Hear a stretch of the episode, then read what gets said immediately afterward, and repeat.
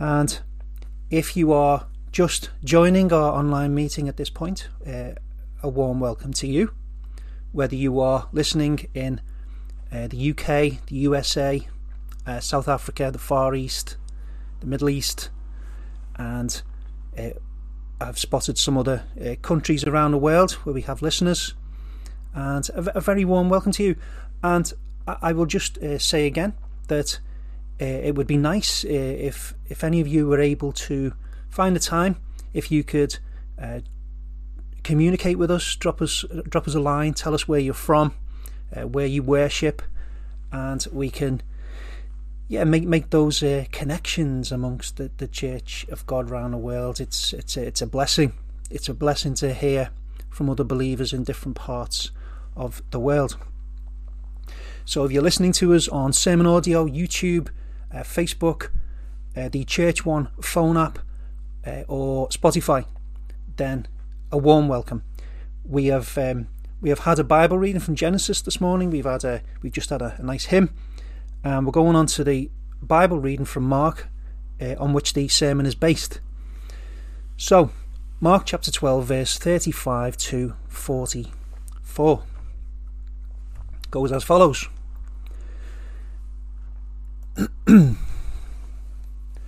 and Jesus answered and said while he taught in the temple, How say the scribes that Christ is the Son of David?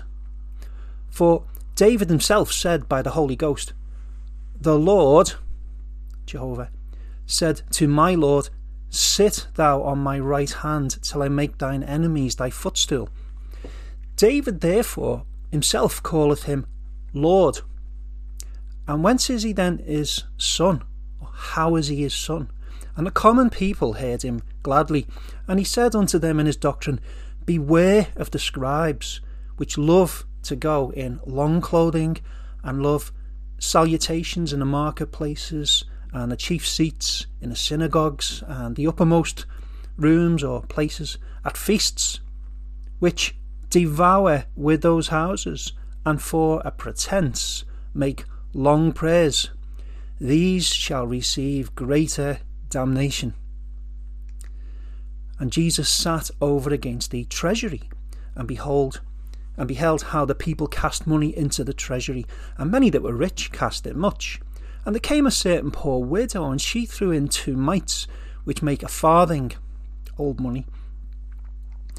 And he called uh, unto him his disciples, and saith unto them, Verily, I say unto you that this poor widow hath cast more in than all they which have cast into the treasury, for all they did cast in of their abundance, but she of her want did cast in all that she had, even all her living. Amen. So, title of my message is True Religion. What constitutes true religion? Religion's a word I usually avoid, but it, it, it is in the Bible. But uh, I don't like it. It's uh, it reminds me of uh, it reminds me of you know um, sort of the, the stereotypical, you know, self righteous churchgoer who does all the right things, ticks all the boxes, but the heart is miles away from God. Well, okay. So last week we uh, we witnessed the last of three approaches made to Jesus. Uh, these religious folks were trying to catch him out, and so last time you will remember it was the turn of of uh, one of these scribes. But you'll also remember that it, it ended uh, slightly um, surprisingly. There, there was um, it ended on a hopeful note, with, with, Jesus informing this this scribe that he wasn't far from the kingdom; he was at the very door of the kingdom of God. So today, Jesus uh, turns his attention uh, away from the religious leaders, and, and, in Mark's gospel, this is a critical point in the Saviour's uh, Jerusalem story. Jesus has now finished his interactions with these groups. He continues to teach uh, the people uh, and his disciples, of course, but he knows that in just a few days he'll be dead. You probably you probably spotted um, you probably spotted three distinct parts in our reading today. And there is there's enough of interest in each uh, section to put together several sermons. And I, I know some preachers, some preachers would, you know, they would they would zoom in on just a couple of words and then preach on that and then move on to the, the next week to a couple more words and then the next week maybe they'll move on to the next verse. And there's nothing wrong with that if that's where they're led. But the the, the, the disadvantage with, with that approach um, is uh, there's no momentum. You, you lose track of the whole the bigger picture. And I know some preachers love to you know, they seem to think that the longer they spend uh, preaching from a book, the better a job they've done, which is not necessarily true. Now, I thought we, we would uh, treat these uh, three sections as as one in the same message because I see there a connection with them, believe it or not. Now you might you might uh, miss that, but Jesus is starting with a theological uh, theological matter. He then launches into this criticism of the religious leaders, and he ends with a lesson about giving. So, yes, they, they may appear to be unrelated, but there's a thread. There's a thread of teaching running through all these, and this is what I'm hoping to bring out today. So to just to outline where I'm going with this. Think of what Jesus says in the whole passage like this. He begins with a doctrinal matter he knows that the teachers can't grasp. He then exposes the sinful behaviour of the teachers. And then he finishes with a positive example for those uh, teachers uh, and others, an example of sacrificial commitment to God. And so all of this provides us with contrasts between false religion that the one that these teachers were part of and the true religion of, of the person who has the Holy Spirit. So I have these points. The first of them is this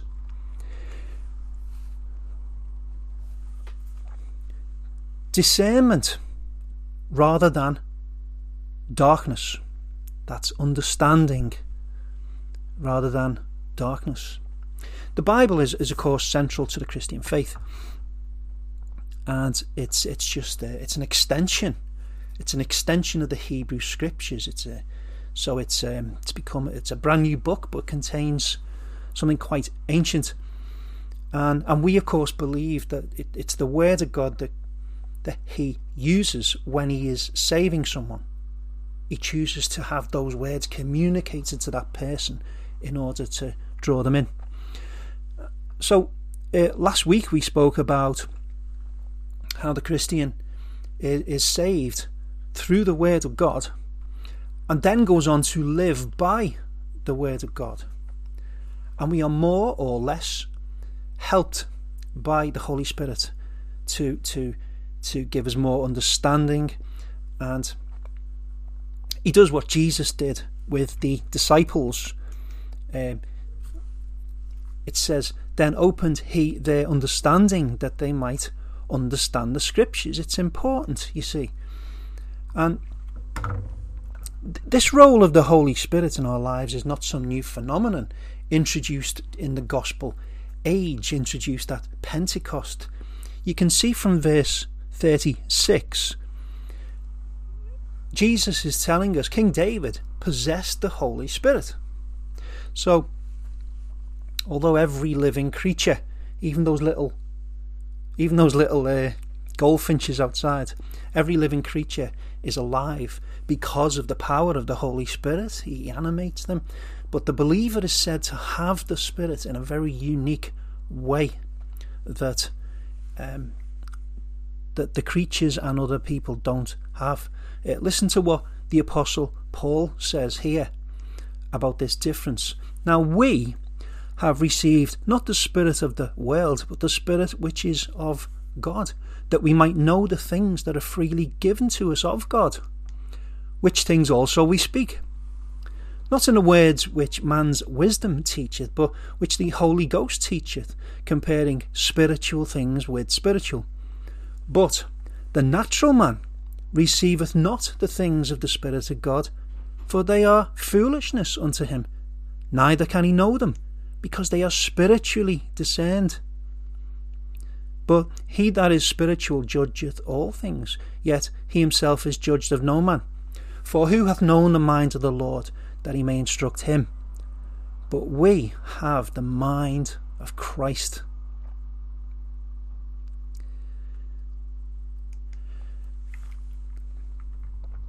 Now, the scriptures, of course, they contain uh, a lot of stuff, but obviously the the most important knowledge to get from the Bible is that which talks about the person and the work of Jesus Christ. And so that's exactly what Jesus is encouraging them to, to consider now. The point Jesus is making in verses uh, 35 to 37, it may not be clear at first. He presents to them a conundrum. And if you look at verse 36, particularly that quotation from David, you'll, you'll see the you'll see the word Lord used twice. So now I'm I'm reading here from the King James version, so it may be different if you have a different uh, version of the Bible, but uh, most of you uh, will be familiar with this. When you see the word Lord spelled in all capital letters, it refers to it refers to God, and so God had a name, you know, if you like Jehovah or Yahweh, and when those translators came across this name of God, they had to make a decision, and for some reason they they didn't always um, they didn't always um, translate it into you know some English word like Jehovah or Yahweh. Uh, they, they they they they more often than not they, they use this capitalized word L O R D Lord. So in the quote from David, there's two references that, and so in our version, it sounds it sounds a bit unusual. The Lord said to my Lord. But if you spot that one's capitalized and one isn't, you will you will start to find your way. And so the second Lord refers to the Messiah. So what David's saying there is you know, it's quoted as the Lord Jehovah said to my Lord, Sit thou on my right hand till I make thine enemies thy footstool. Uh, to paraphrase that, God in heaven is saying to his Christ, Sit alongside me and rule with me while I subdue your enemies. The, this Messiah David spoke about was to be one of his descendants. And sure enough, Jesus came into this world through the family line of David, and he, he, he Jesus readily accepted this uh, title, Son of David. But here, here David refers to this descendant as Lord. His Lord. In the Jewish culture, along with probably most others, ancestors were held in higher esteem than their descendants. Now, the, the Messiah the Jews expected would be fully human, he'd be a descendant of David, and he would arise as a powerful uh, military figure, and the deliverance he would bring would, would be a military one. But hang on, David calls this descendant his Lord believing this Messiah to be superior to him. And now we come to the answer to the riddle. For David's descendant to be superior to him, He'd have to be more than a mere man. And Jesus uh, wasn't only teaching that the real Messiah would be superior to David, he was showing them that the rule this Messiah would introduce would be of a different kind than David's. He'd come to bring about a spiritual conquest, not a military one, and it'd be worldwide. I suggest when you get a chance, have a read of this Psalm 110 Jesus quoted from, because you'll see that Christ, uh, also described as a priest, and Jesus was to become a priest. It says, after the order of Melchizedek, or of the type of Melchizedek. But hang on a minute. Melchizedek wasn't even an Israelite. Melchizedek was a Canaanite. You'll maybe see now how Jesus is disrupting their view of what the Messiah would be like. Now, they'd read this psalm, they'd read this, especially the teachers, they'd read this psalm hundreds of times. But Jesus is highlighting it, encouraging the people to think, think on it a bit more. Firstly, he wanted them to, to see that Christ the Christ would be both priest and king. This was a, a dual role, and it was denied to all the kings in Israel's history. He came, he came not only to establish uh, an eternal throne, but he was making himself an eternal high priest, forever doing away with the Jewish priesthood. So that was the first thing. He wanted them to see Christ was going to have this dual role of priest and king, but also, since his eternal priesthood is said to have a Gentile, Melchizedek, at, at, at its foundation, this hinted at Jesus becoming a great high priest, not just for Jews, but for all the nations of the world. The blindness of these uh, teachers, especially since their Messiah was right in front of them, was just one more element of the, the guilt they had before a holy God. In all these temple controversies, who were most obviously the enemies of God? It wasn't the common people.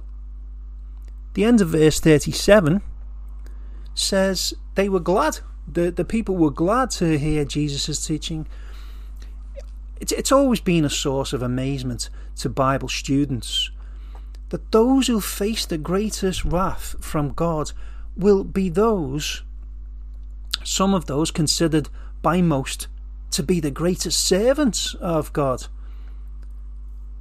You're going to get high priests punished more than heathens we'll see pastors, some pastors being punished more than outright pagans. And of course, even now, there are pulpits in every corner of the world occupied by wolves in sheep's clothing. They may they may hold on to congregations, it, some, sometimes even very large ones, but the real sheep are scattered.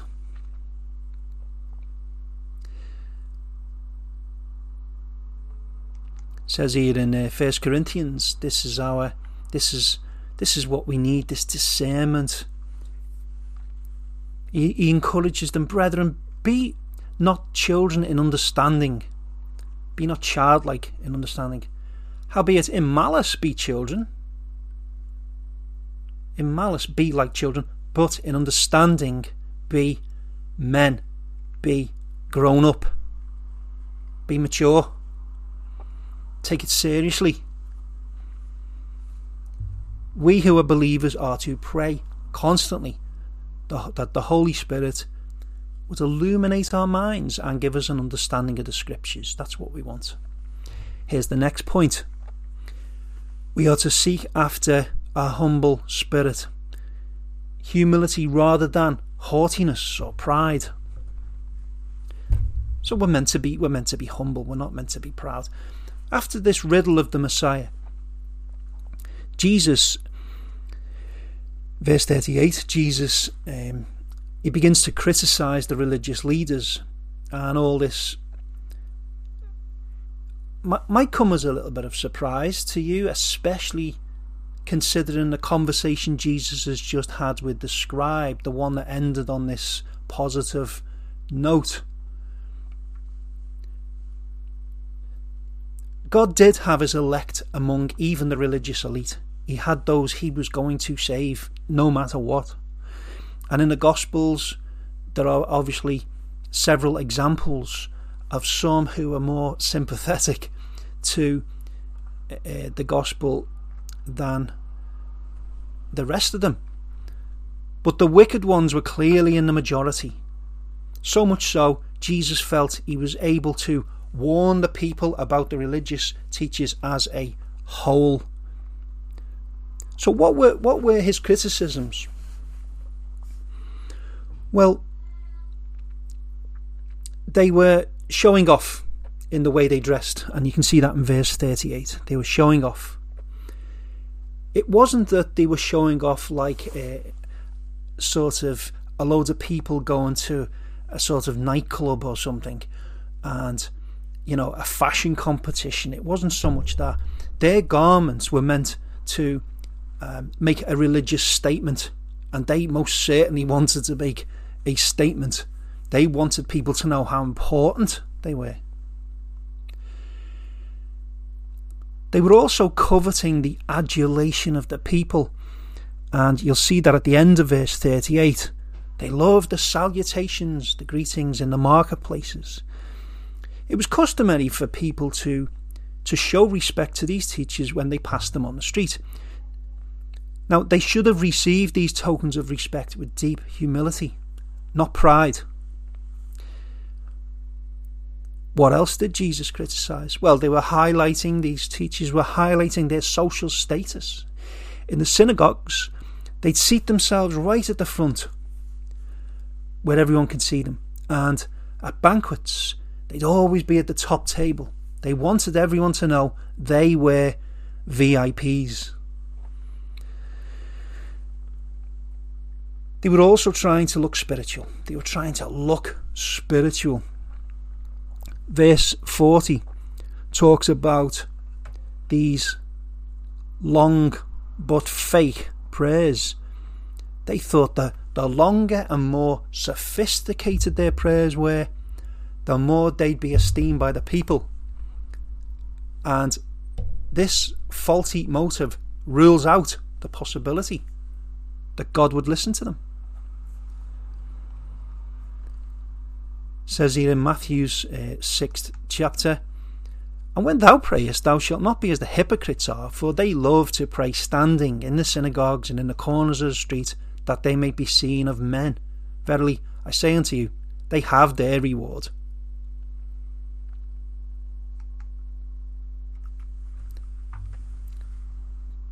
They wanted the respect of men, and they got what they wanted, but they didn't get any respect from God. I hope there's no one in the churches like this. I hope there's. I hope when we, we hear people praying that they're, they're not they're not praying with a with a mind to the people, to impress them, to show them how they can put together a a, a nicely structured prayer with a few scriptures thrown in. I hope that's not what, what happens. But if you've ever been in a prayer meeting when someone is praying for 20 or 25 minutes, you, you have to wonder Well, of these criticisms we've we, have we have looked at, you know, to, to do with the, the, the, the, dress and taking the fancy seats and the, the long prayers, we must remember Jesus wasn't saying these habits were, were necessarily sinful in themselves. The problem was with the pride in their hearts.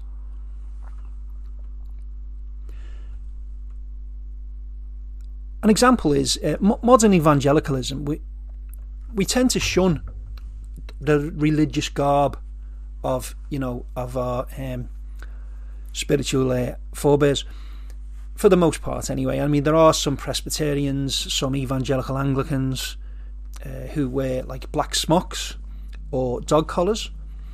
But um, you know we, we shouldn't forget that the you know most of the um, the reformers the well-known figures in the great awakening uh, wore so, some kind of religious uniform. And i'm sure god wouldn't mind me uh, wearing some special clothing when preaching, as long as my motive for doing so was good.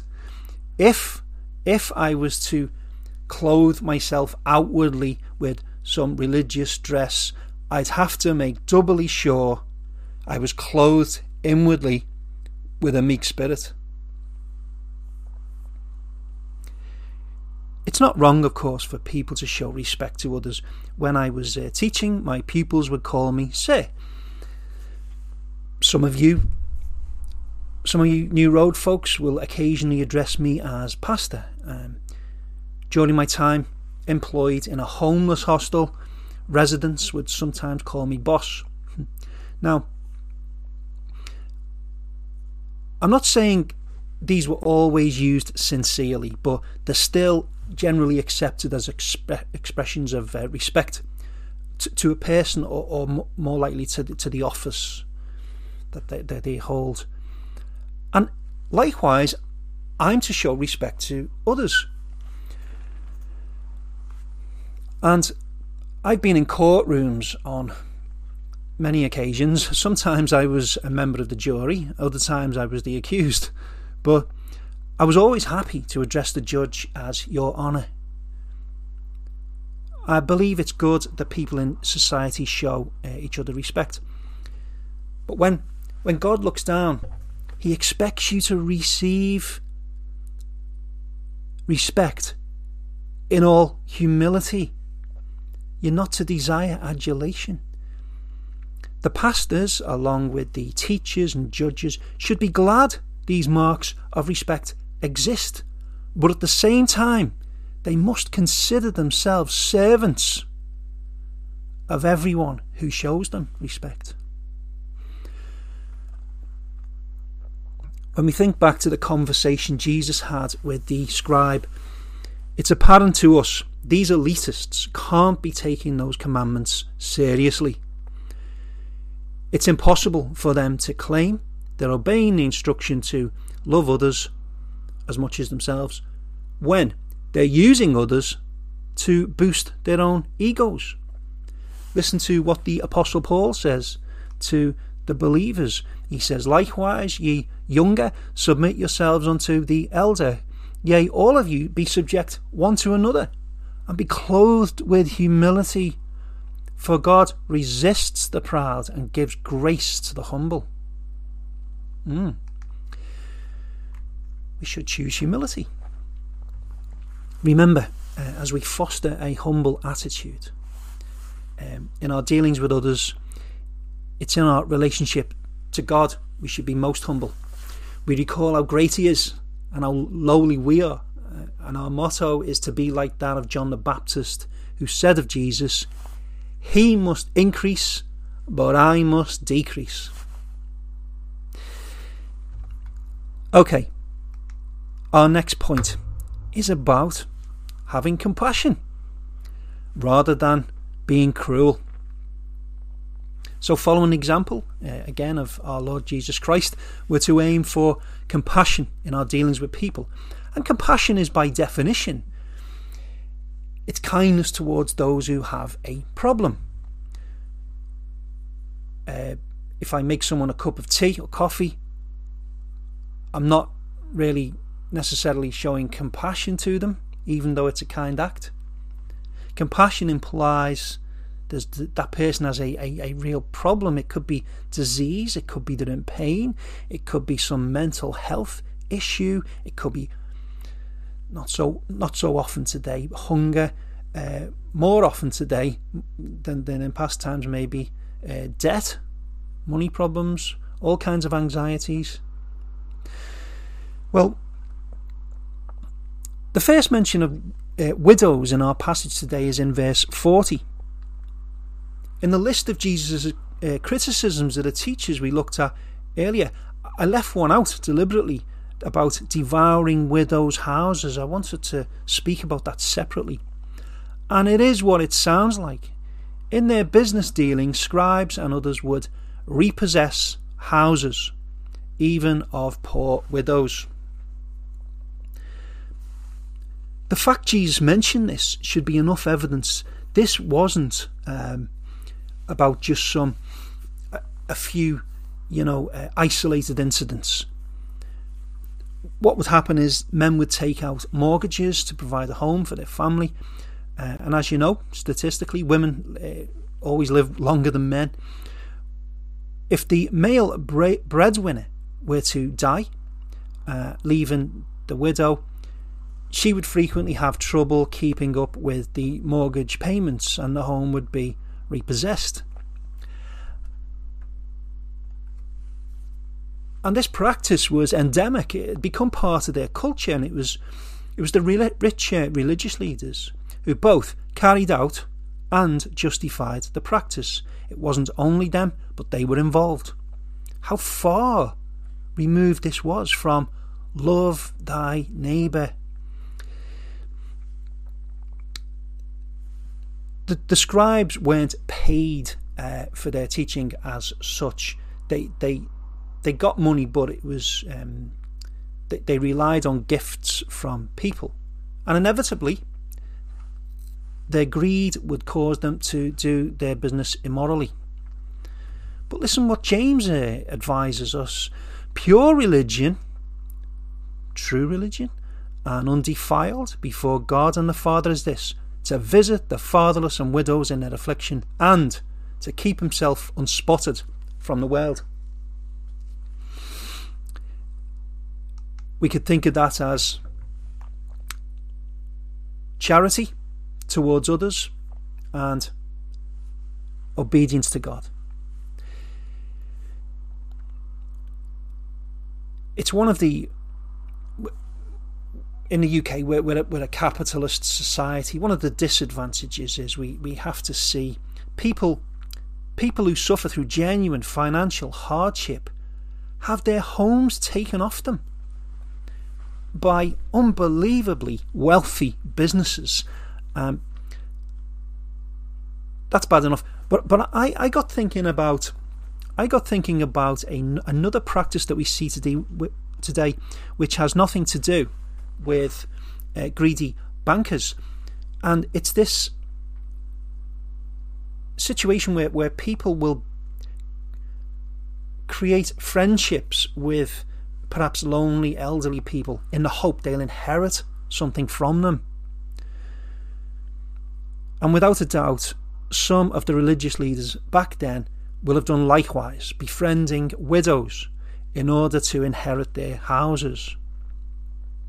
It's obvious we have to have compassion on others.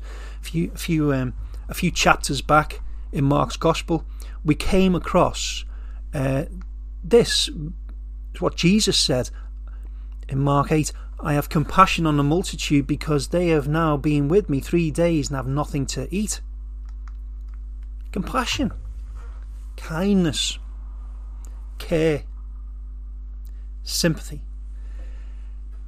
And these are even to be shown to those who hate us.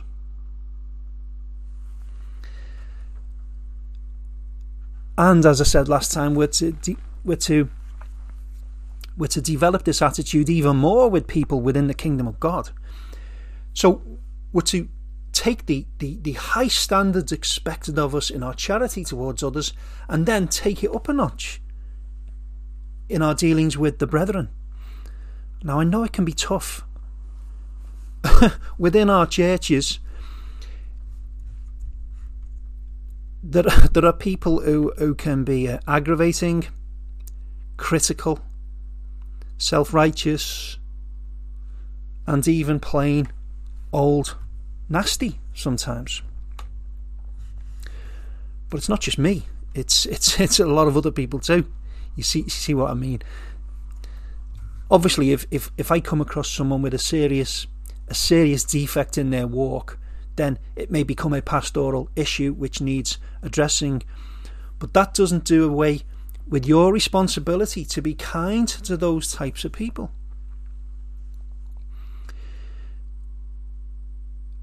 Let's continue to use Jesus as our example. So, putting aside all the great uh, compassion he showed in healing diseases and feeding people, his greatest act of compassion was directed towards his own people, the ones he went to Calvary to save.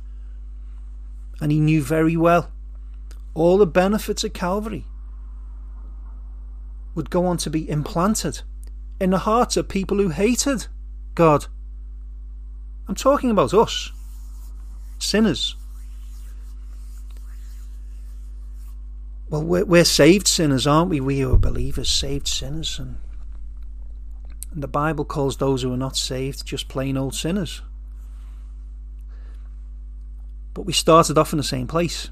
And you remember, remember Jesus saved one of the thieves he was that he was crucified with, and we need look no further for a clear example of uh, the compassion and grace of God. Jesus.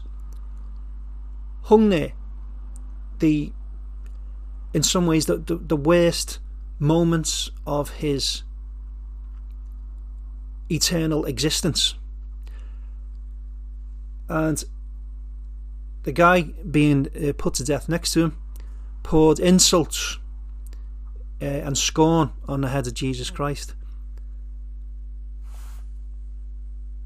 Ten minutes later, he delivered that man the kindest words that can ever be said to someone. The, he was given the gift of faith, this man, and the man repented. And he made a confession of faith and he pleaded with Jesus for, for mercy. And all that verbal abuse he poured on Jesus was forgotten.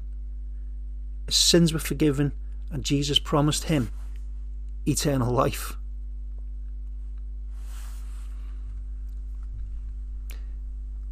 Here's my last point. We need to be generous, not greedy. Generosity, not greed. So what happens next in our in our passage is Jesus walks a short distance in the temple over to the the um, like the court of the women, as it was called, and he went to have a sit down. He deserved it, and he positioned himself to have a clear view of the treasury. So, to where people took their their their offerings, you know, that was instead of a collection plate going round, or a, this was the equivalent of like the box at the back of the church for collections, and there were these large vessels, and people would come past and put their their money in, and and he just sat and he watched for a, a while. And the first thing he noticed is recorded for us in verse um, 41. There were plenty of rich people about, and they came to give money to the work of God. That's a good thing, isn't it? And they were rich, so they were able to make large donations. Then he sees this poor widow arrive. Now, there's no evidence he, in the scriptures they knew each other as friends, but Jesus clearly knew about her. All the money she owned in this world was clutched in the palm of her hand, and it was her last pound and she threw it into the collection box. Jesus then calls over his disciples for a, a bit of a quicker lesson and he describes what he'd seen, then announces that the old lady gave more than the rich people. And the explanation is in verse 44. The rich gave away a small portion of their wealth while the poor widow gave everything.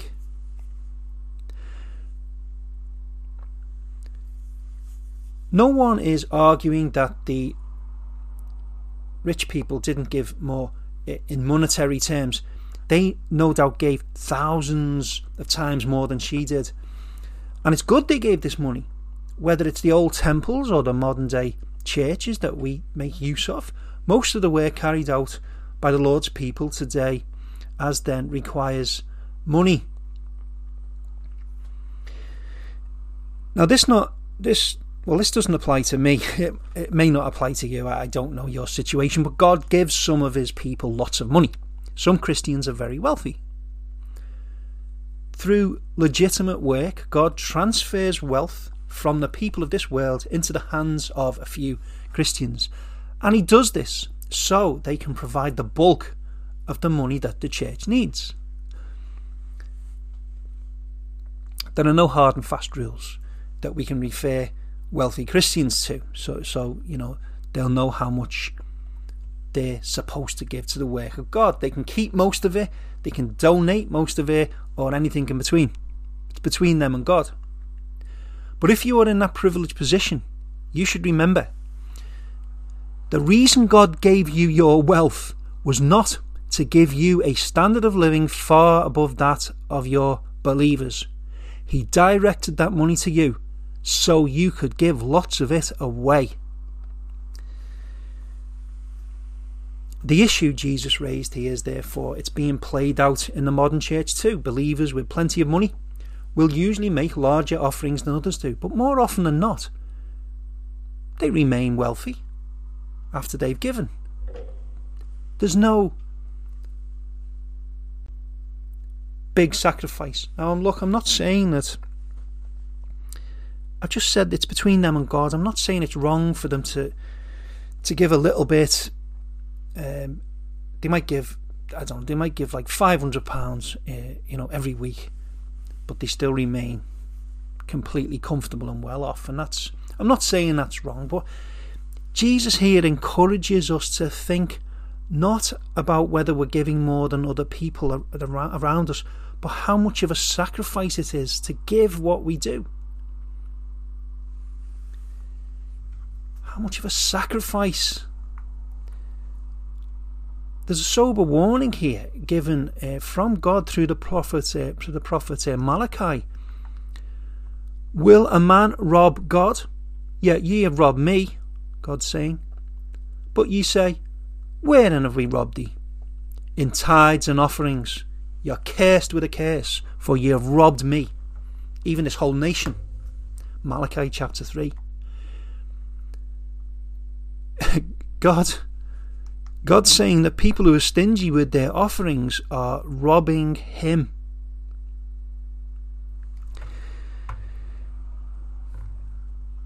Makes it clear, doesn't it, that when, when, when people give offerings to the work of the local church, they are giving it to God. It's administered by other people, other people appointed by God, but still, he's still giving it to God. If you're fairly old like me, you'll remember the 1980s. Uh, the golden age of music, by the way, the 1980s. But you might recall a collection of um, rock and pop icons. They got together to form this temporary uh, amalgamation uh, called uh, Band Aid. And they, they, they got together, they collaborated to make this song, and they made a single and all the proceeds from the sales of the, the single was to go to charities. And the well, the, the, the charities were, fighting poverty in Africa. Where was it now? Was it? It wasn't. Um, I was going to say Ethiopia, but I don't think it was. Maybe a different country. It was somewhere in Africa. Now, I've always been very cynical about all, all this, all, all these projects. You've got this gathering of ultra rich people trying to get relatively poor people like me to buy this single to give money to charity. But those artists, they those artists they made real sacrifices. They they gave a day of their time to record the single. One of the founders of that project was Sir Bob Geldof. Now, obviously, he's richer now than he was in the 80s, but just to give you an idea of the, the scale of all this, Geldof today has a net worth of around 150 million dollars. I don't know, that's about 120 million pound. and he's by no means the, the he's by no means the, the, the most well off. Now, going back to the 80s, I have no idea what the collective net worth of that uh, group of singers was, but it would have run into billions.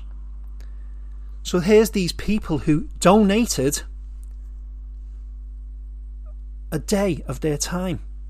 It wasn't like they were taking a day off work and losing money, but they gave us a day. God bless them.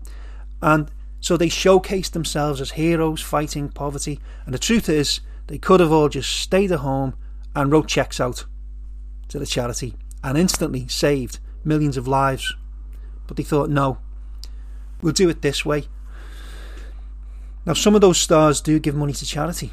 So you, you see them today. Um, people will say, um, I know he's mega rich, but he gives an awful lot of money to charity.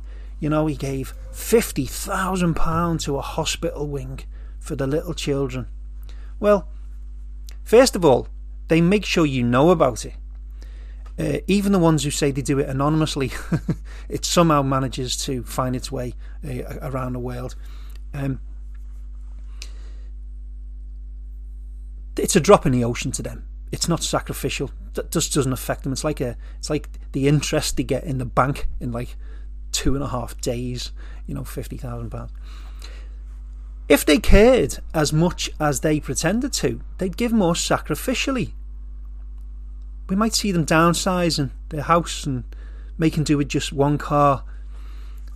You know, I'm not saying they have to do that, but you can't you can't go on television and portray yourself as as some uh, you know hero of the poor, uh, and then go back to your mansion. It's just silly. The the woman in this story was different. The woman in our story gave sacrificially. Now, as I said a minute ago, uh, in today's money, her offering would have been about a pound or you know a couple of dollars. Now, here's the thing: if everyone's, if everyone in the Church of God um, came up with their pound, the churches wouldn't survive in their present form. You know, we we we need those people. We need the people who give more. But here's the lesson we need to take from all this: that we we must never be impressed by large offerings, and we must never despise small ones. Like those superstars, the rich people in the temple went home still rich. The poor woman went home broke. And don't you think it's amazing that this woman belonged to that class of people who we read in verse 40 was downtrodden? Yet she's used as a model of sacrificial love for God. A tiny offering would have meant nothing to the temple treasurers, but her act of generosity and love was, without her knowledge, to be recorded in the pages of God's Word for the benefit of millions of God's people throughout history. Let me make one more remark about this widow's offerings. Uh, students of the Bible have questioned whether or not this woman was being irresponsible in giving uh, the last of her money. The truth is, we don't know his situation, whether or not whether or not she'd already paid the bills uh, and had food in the cupboard. We don't know, and that's not the issue here. Even if she did go too far, her motive was love for God, and that's the point. Brethren, it's none of my business how much you give for the work of the gospel. If you feel you can only give 1% of your income to the church, give 1%. If you can afford to give 90% of your income to the church and you, you, you want to do that, then so be it. It would only become a pastoral matter for me if someone could afford to give something but chose to give nothing. I'm, go- I'm going to draw this to a close shortly, but I need I need to make one final and important point. It's it's obvious that as believers we're not only to give our money to the Lord's work, we're to give of ourselves, our time, our abilities, our bodily strength, our whole selves, as we emphasized last week. Says he in the 12th chapter of Romans, the beginning, very well known scripture. I beseech you, therefore, brethren, by the mercies of God, that ye present your bodies, yourselves, a living sacrifice, holy, acceptable unto God, which is your reasonable service. The word, uh, the word holy, there uh, indicates you should understand you've been set apart from the mass of mankind to be used in God's service. Your duty is to see to it that your life reflects that reality.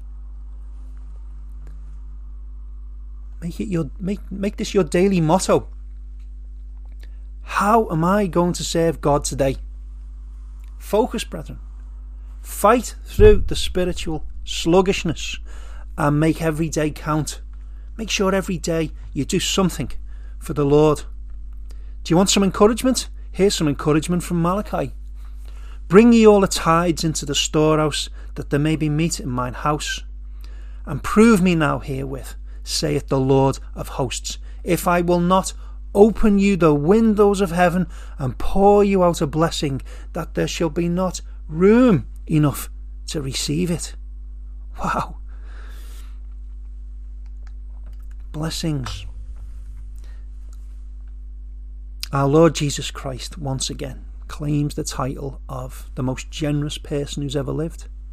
He gave himself in a way no one else could match.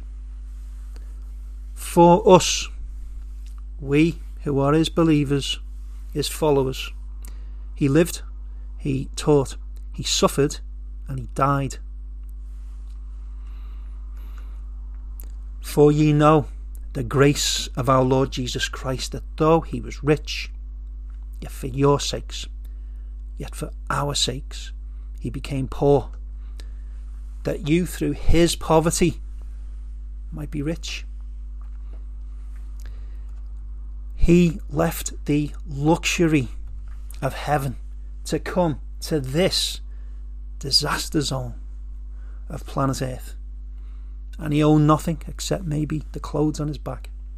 Speaking spiritually, he gave his all, and thereby is classed as poverty stricken. And he did that so that we, being poor in spirit, would receive the riches of his grace. Hallelujah. What a Saviour. Now may the Lord bless thee and keep thee. The Lord make his face shine upon thee and be gracious unto thee.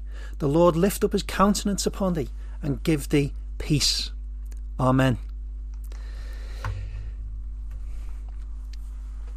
Thank you, brothers and sisters, for joining us today. And uh, we, uh, it's it's my hope that you will have been blessed by God's word. And if you are listening, if you've tuned in, and you are still not belonging to Christ, then Go to Him today. Don't let the sun go down. Go to Him. Go to God today and tell Him you believe the gospel. Tell Him you want to be saved. A simple prayer is what stands between you and forgiveness of sins and eternal life. Uh, if you want to know more, you can always get in touch with me through any of the channels that I mentioned earlier. God bless you. Bye.